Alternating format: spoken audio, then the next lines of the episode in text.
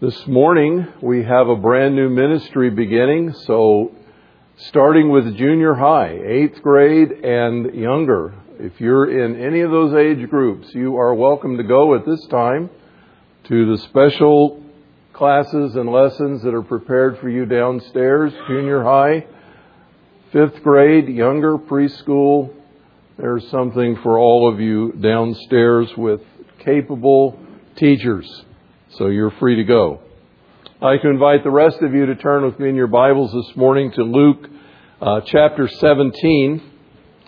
As we return to our study of Luke's Gospel, I think there might be hope that we'll finish Luke this year. You never know, but it could happen.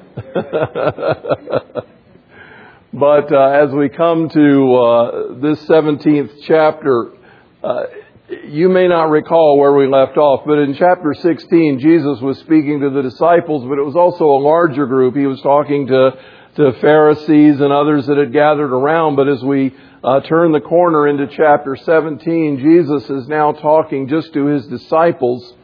And uh, these uh, statements that he makes in chapter 17 can can be found in parallel kinds of things in other of the synoptic gospels, Matthew and Mark and uh, in different contexts. Some people get all excited about that and they say, well, uh, Luke told it this way and Matthew told it that way. How'd that happen? Well, Jesus probably told it more than once. How many times have you heard me repeat myself in 30 years, you know? How many times have you heard me repeat myself in one sermon? So uh, Jesus undoubtedly said these things on a number of occasions. And uh, Luke is telling us that he's talking to his disciples. You can stretch and strain a little bit and find some connectivity between each of these statements, but quite honestly, they seem to be kind of like um, general statements of teaching, or you might even call them a proverb that he's giving to his disciples that uh, kind of stand alone but uh, they cover a number of areas, some of which we've recently covered. Uh, so, as we look at an overview of this, I'd like you to just follow along in your Bible and uh, pick out the the areas referring to stumbling blocks, sin and forgiveness, faith like a mustard seed, and service. Jesus said this, verse 1, chapter 17. He said to his disciples, It is inevitable that stumbling blocks come, but woe to him through whom they come. It would be better for him if a millstone were hung around his neck and he were thrown into the sea than that he would cause one of these little ones to stumble. Be on your guard. If your brother sins, rebuke him. And if he repents, forgive him. And if he sins against you seven times a day and returns to you seven times saying, I repent, forgive him. The apostle said to the Lord, increase our faith.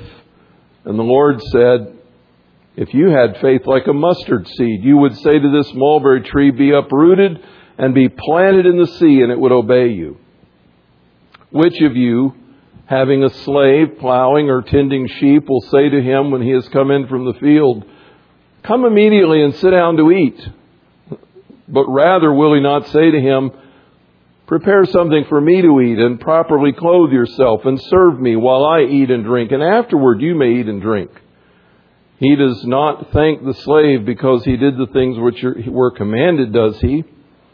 So you too, when you do all the things which are commanded you, say, we are unworthy slaves.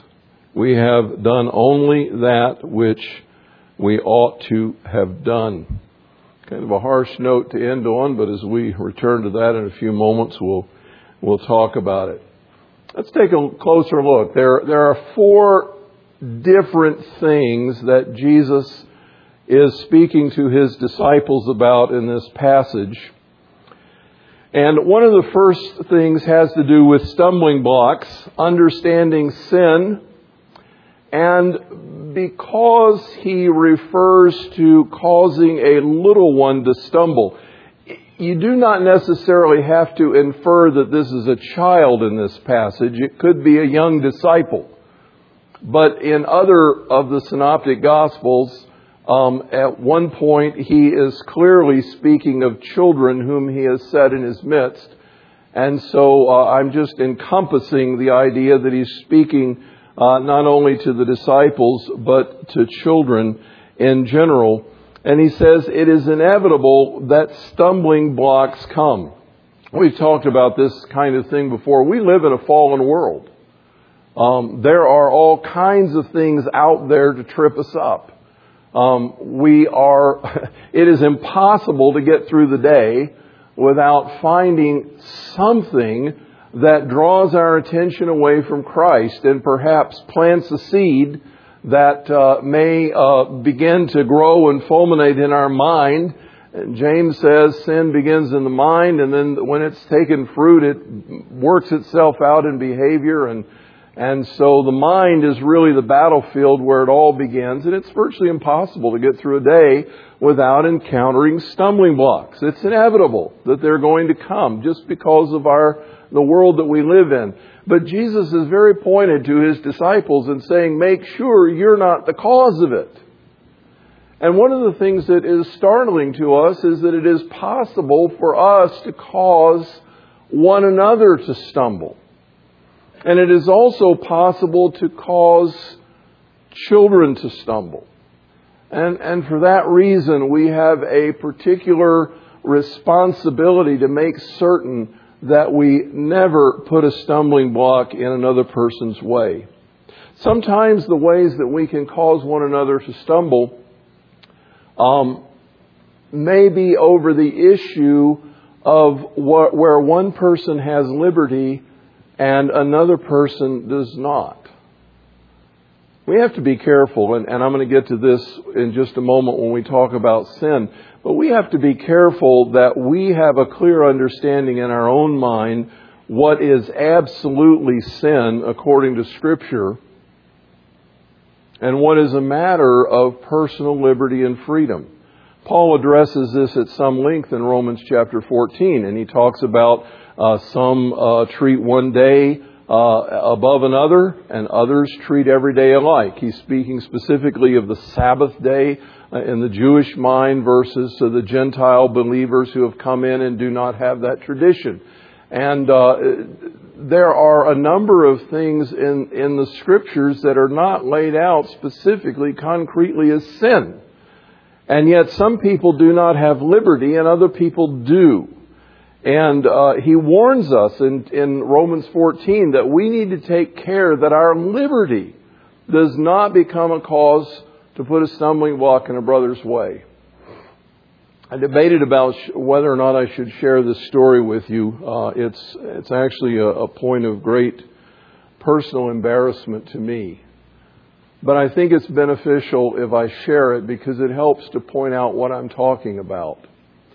I grew up in a Southern Baptist home that was essentially teetotaling. Uh, we had no, we didn't drink alcohol in our home. My parents didn't drink, and it was not something common for us. But my father had a job uh, with the with the railroad where he oftentimes was responsible for developing charter trips. And one of his uh, annual charters was the Tampa Touchdown Club which was a train ride uh, beginning about, somewhere down in Sarasota and going to Gainesville uh, to the University of Florida football games. And um, the, the Tampa Touchdown Club always gave him some expression of appreciation uh, for his uh, work on their behalf. And about every two or three years, they would give him uh, a fifth of very fine bourbon or whiskey that uh, he could enjoy. Well, he didn't enjoy that.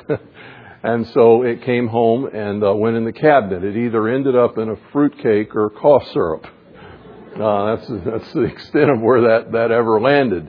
And um, I was a senior in high school. I had a couple of very very close friends, and uh, one particular occasion, uh, one of my friends in a very in a close group uh, had developed a sore throat. It was weekend the doctor's offices weren't open, and he was he was just miserable.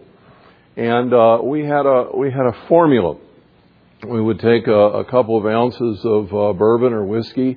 We would add some peppermint candy to it, a little bit of lemon juice, and make a cough syrup and, and take it with a teaspoon. I mean, nobody's going to get hurt by that. In fact, if you go down to the drugstore uh, and and bought cough syrup in those days, it had alcohol in it, so um, there wasn't a huge bit of difference.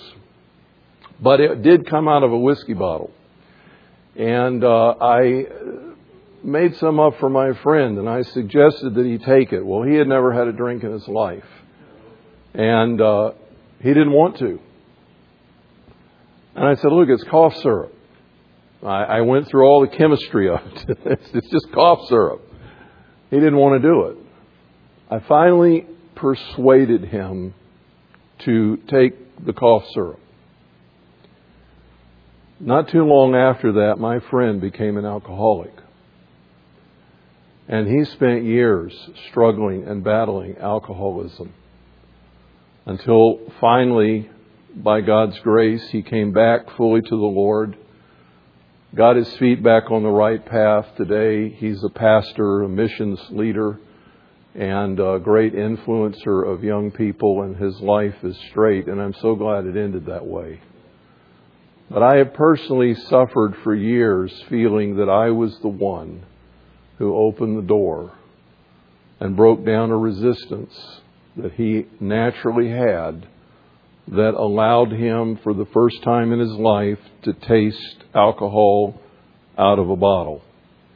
And I grieved over that for years. Was there anything sinful about the act? There's not. But for him, it was sin. And I persuaded him to break his resistance and to disobey his conscience in following my encouragement. And as a consequence, I seared him in ways toward future resistance. You could argue with me all day long that he might have gone that way anyway. I don't know the answer to that, and I'll never know the answer to that. But what I do know is that I had a role to play in breaking down a resolve that took his life away from the uh, obedience to Christ for years to come. We have to be very, very careful that we never put a stumbling block in one another's way. That liberties that we have do not become an offense to the conscience of another person we must be careful not to encourage one another in ways that lead them into sin because it breaks down resistance.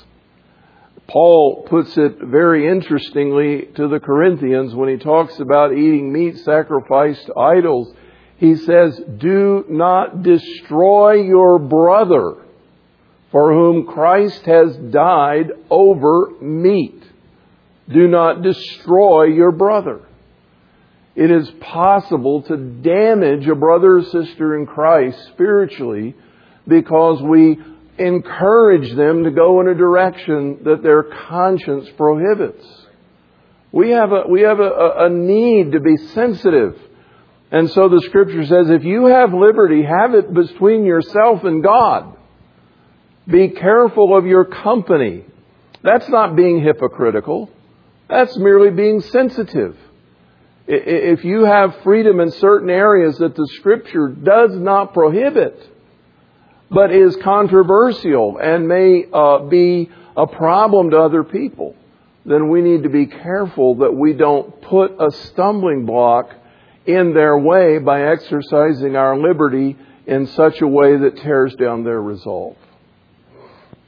But even more so, as we move to the realm of children, there are some interesting things about children that are not true of adults.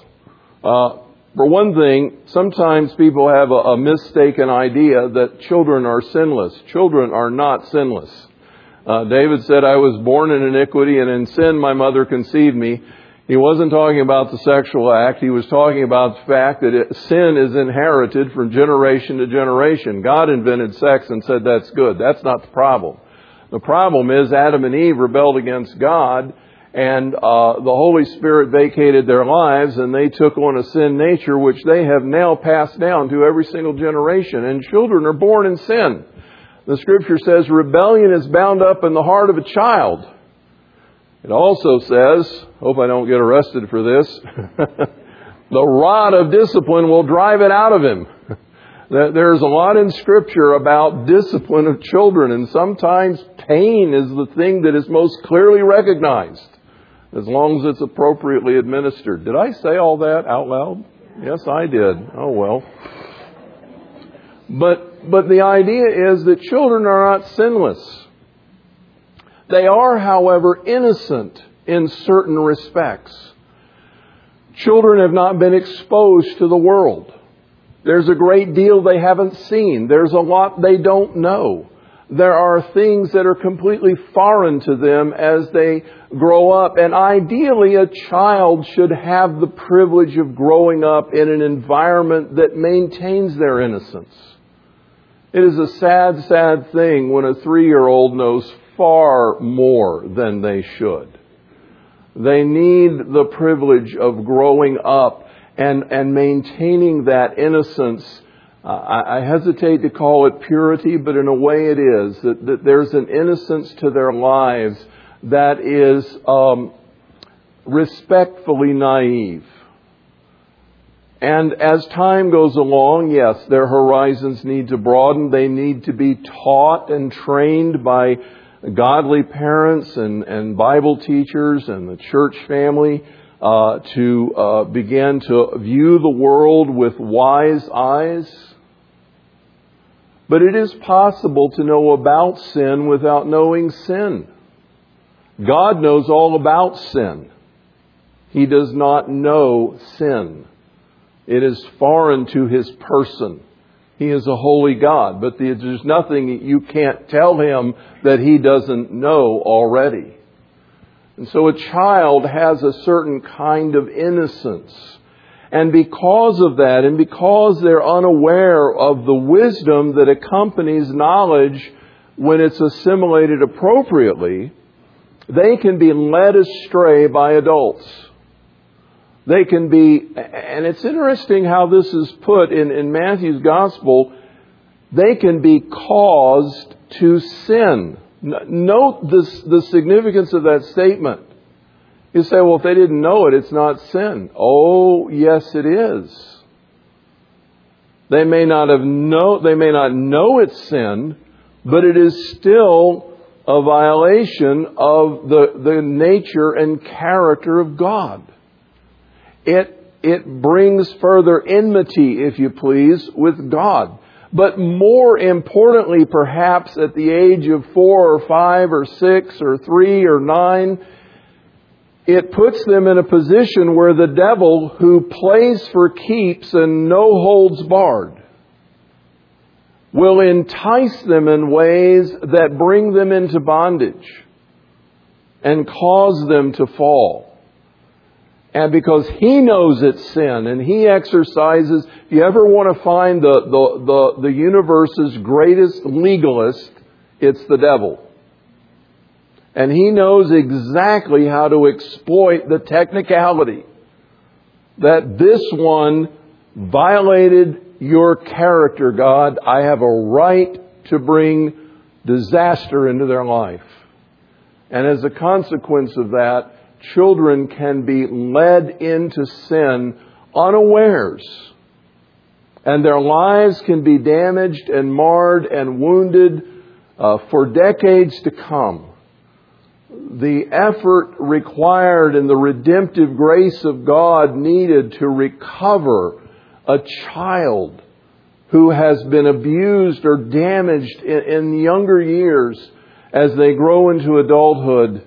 Uh, our, our, whole uh, state of counseling testifies to the, to the havoc that is wreaked in the lives of young ones who have been so damaged by abuse and by misuse and by enticement in those younger years. It takes a long time.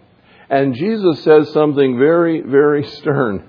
He says it would be better if a millstone were hung around the person's neck who causes the stumbling, and they were cast into the depths of the sea. And you can see that image, right? You're going down. Uh, God has a special kind of anger and judgment uh, reserved for those who lead children into sin. So we need to be careful, first of all, that we do not lead one another, and especially the little ones, that we do not lead them into sin by exercising freedom or enticing them in ways that they do not have liberty or understanding or uh, spiritual discernment. Now, on the heels of that, Jesus says, What if your brother sins? And I just want to briefly touch on this because we, we touched on sin and forgiveness not too many weeks ago. The church is a family that forgives one another. But I want to remind us this morning that we're a family. If you say, Am I my brother's keeper? The answer is yes, you are. We have a responsibility to one another. And if we uh, catch one another in acts of clear and overt sin, we have a responsibility to challenge one another. Do you know the one area where the church is most likely uh, to fall into the trap of allowing sin to go unchecked? Gossip. Did you know people that gossip are among those in the book of Revelation whose future is in the lake of fire? Gossip is a terrible sin. It destroys character. It spreads rumors. Uh, you've played the game telephone. After it goes through three or four or five people, it gets distorted. Things get out of proportion. And we're very clever about gossiping. Sometimes we do it in the guise of prayer request. Uh, I'd like you to pray for so and so because did you hear what happened uh, to, to their wife the other day and what she did? And uh, they must be hurting terribly. And all of a sudden, we're into the story. The point was not to pray, the point was to have an excuse to tell the tale. Don't tell me you've never heard of that. it happens. How do we handle those kinds of things? Just as an example. Well, you know, if somebody starts to tell a tale to me that I have no business knowing, um, that's probably a good time to say, Can I interrupt you just a moment? Is this something I need to know? I don't have to look at him and say, Ron, you dirty sinner. I caught you. No, the point is well made. Is this something I need to know? Are you sure that this is something that you ought to be telling me? That brings the rebuke in a gentle way. But across the board, where things are clearly out of line, we have a responsibility to challenge one another. We have a responsibility to motivate one another to godliness and to good deeds, not to, not to encourage behavior that is uh, leading us away from God. But by the same token, as we covered a few weeks ago, the scripture says, if a brother sins and comes to you and says, Please forgive me. I, am sorry. We need to be ready and willing to forgive. We need to be open hearted about it and willing to, to no longer charge that uh, to that person's account. Um, you know, there's, there's all kinds of ways to uh, apologize, and most of them are not very good. Um, you know, I could go to Sharon and I could say, Sharon, uh, would you forgive me for getting upset with you the other day? I didn't get upset with her, by the way. But if you hadn't done what you did, I wouldn't have been so frustrated. no, no, that doesn't that doesn't help. now I've just I've just compounded the problem, haven't I? I've just put it back on Sharon. It's her problem. She made me angry. No, nobody makes you angry. You just get angry. Own it. Okay? But, uh, you know, how many of you have caught kids in the act of being mean to one another? And you say to them, You tell your brother you're sorry. And they go, Sorry. No, say it like you mean it. That's, that's not a, you say that like you mean it. Sorry. This literally happened not too long ago. I witnessed this. Real repentance means I know what I did. I know what it cost you. I'm sorry that it cost you that. I am going to change. Repentance means to turn around. I'm going to change so that I don't do this again.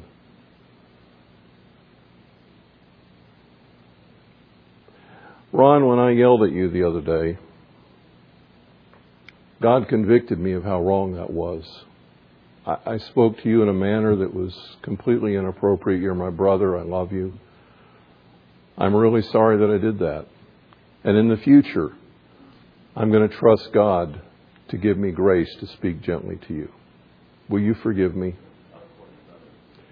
You see, I haven't put any blame on him. I've owned the problem. Steve Green has a marvelous song, uh, I Repent. And in that song, there's a line offering no excuses. You know, now I've used Ron and Sharon as my samples here unwittingly this morning, and we have no issues. Okay, just want you to know that. this is not public confession. Uh, there are no issues. But that's the idea of repentance has to be genuine. You've got to feel the pain and acknowledge it and assure that you'll change. Some people are a little slow. They may show up seven times. If they're genuine, encourage them, forgive them, let it grow among them. And then Jesus says, Now I don't know if the disciples said, Lord, increase our faith because of this, or if this really is one of those uh, separate number three kind of points. It could entirely be, Lord, oh, that sounds tough, increase our faith. Or it could simply be that this is something they ask, Lord, we need more faith.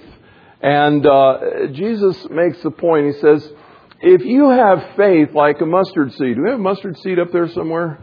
Uh, we're getting there. There we go. There's our mustard seed. Look how little that is. By the way, uh, Jesus was not being a biologist when he said it's the smallest seed. There are smaller seeds than a mustard seed. That was the smallest seed they cultivated in their in their herbal gardens and stuff. That they recognize that as the smallest seed. He's not accommodating. He's not being in error. He's just stating the common vernacular. Okay, you with me?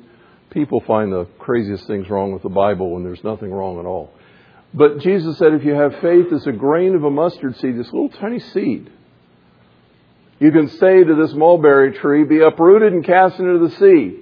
Now, there is absolutely no point in moving a mulberry tree to the sea. Okay, that doesn't help anything. The mulberry tree is not going to survive. Um, Jesus is deliberately saying something that is shocking. It is intended to get attention.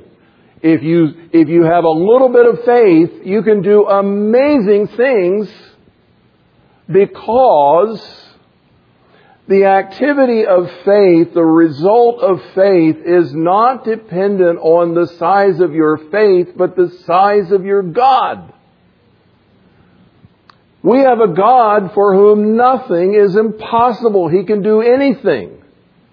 And if we just come to Him with the most infantile faith, the little tiniest bit, and we put our trust in God, Lord, I need your help. I, even if we have to say what the fellow did in another gospel story, Lord, I believe. Oh, uh, I'm having a tough time. Help my unbelief.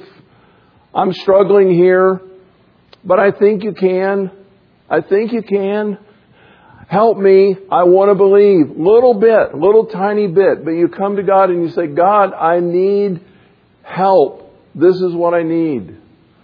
Jesus says a little bit of faith in a powerful God will, will move mountains. It'll move mulberry trees. It will bring God's uh, activity to bear in a situation. And as we exercise that little bit of faith, it's amazing how it grows. Jesus says in another place, this little mustard seed, when it grows up, and it's true, the mustard uh, herb, the, the plant grows up to a bush six, ten feet tall, and the birds can nest in its branches. This little tiny seed becomes huge when it's allowed to grow. If you exercise a little bit of faith, Jesus says it's going to develop, it's going to grow, and it's amazing what will happen as you begin to trust the Lord. Finally, he says, Which of you that has a servant, he's been out plowing or he's been out tending the vineyard or whatever, and he's your servant, and he comes in at the end of the day, uh, and he's been working in the field, but he's your servant, and you say to him, Oh, thank you, thank you, thank you. You worked so hard today. I've prepared this wonderful meal for you. Please come in and sit down and let me serve you. Okay, culturally, that would be ridiculous. The servant comes in from the day, this is common throughout the Middle East. The servant comes in from the day and prepares the meal and serves the master and when the master is satisfied, then he can go and take care of himself. Because his number one responsibility is to serve. Some people look at this and say, man, Jesus is being kind of harsh here. Wow, it's, uh, you know. But he's not.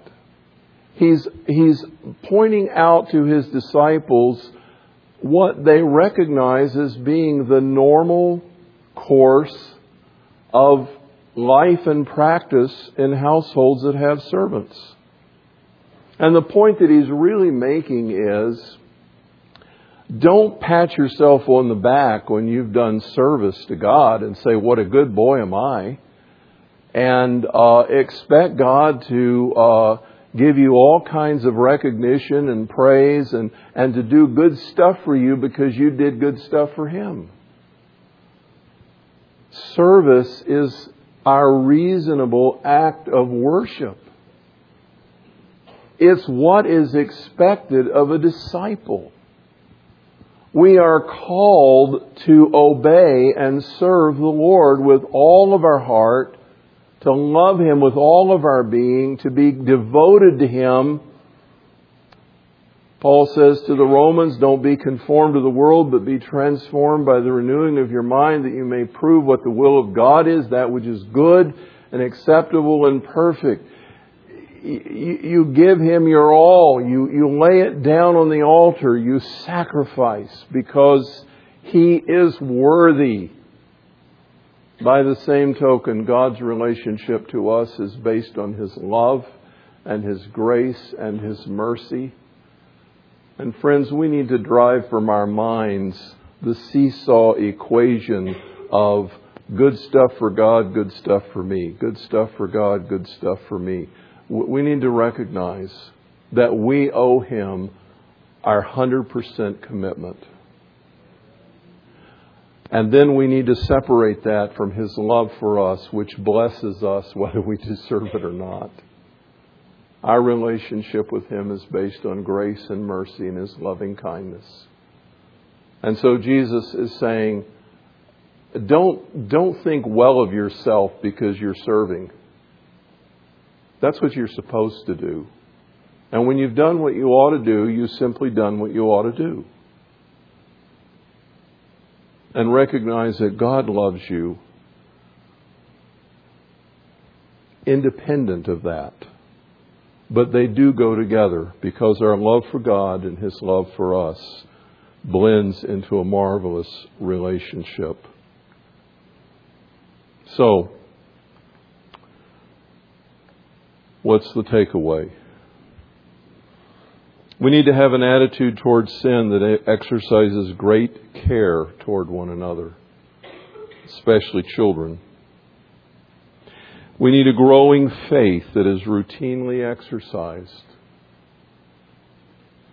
We need to learn to pray. We need to learn to trust. We need to put our faith in God. We need an attitude toward reasonable service and appropriate expectations.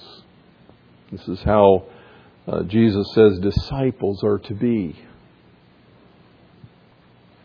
How is God speaking to you this morning? What course corrections need to be made in your life? How's the Holy Spirit been talking to you as I've been speaking? Do you need to go and make some apologies to some people? Do you need to repent of being a stumbling block? Do you need to ask God to increase your faith and help you on your unbelief? What is He saying to you this morning?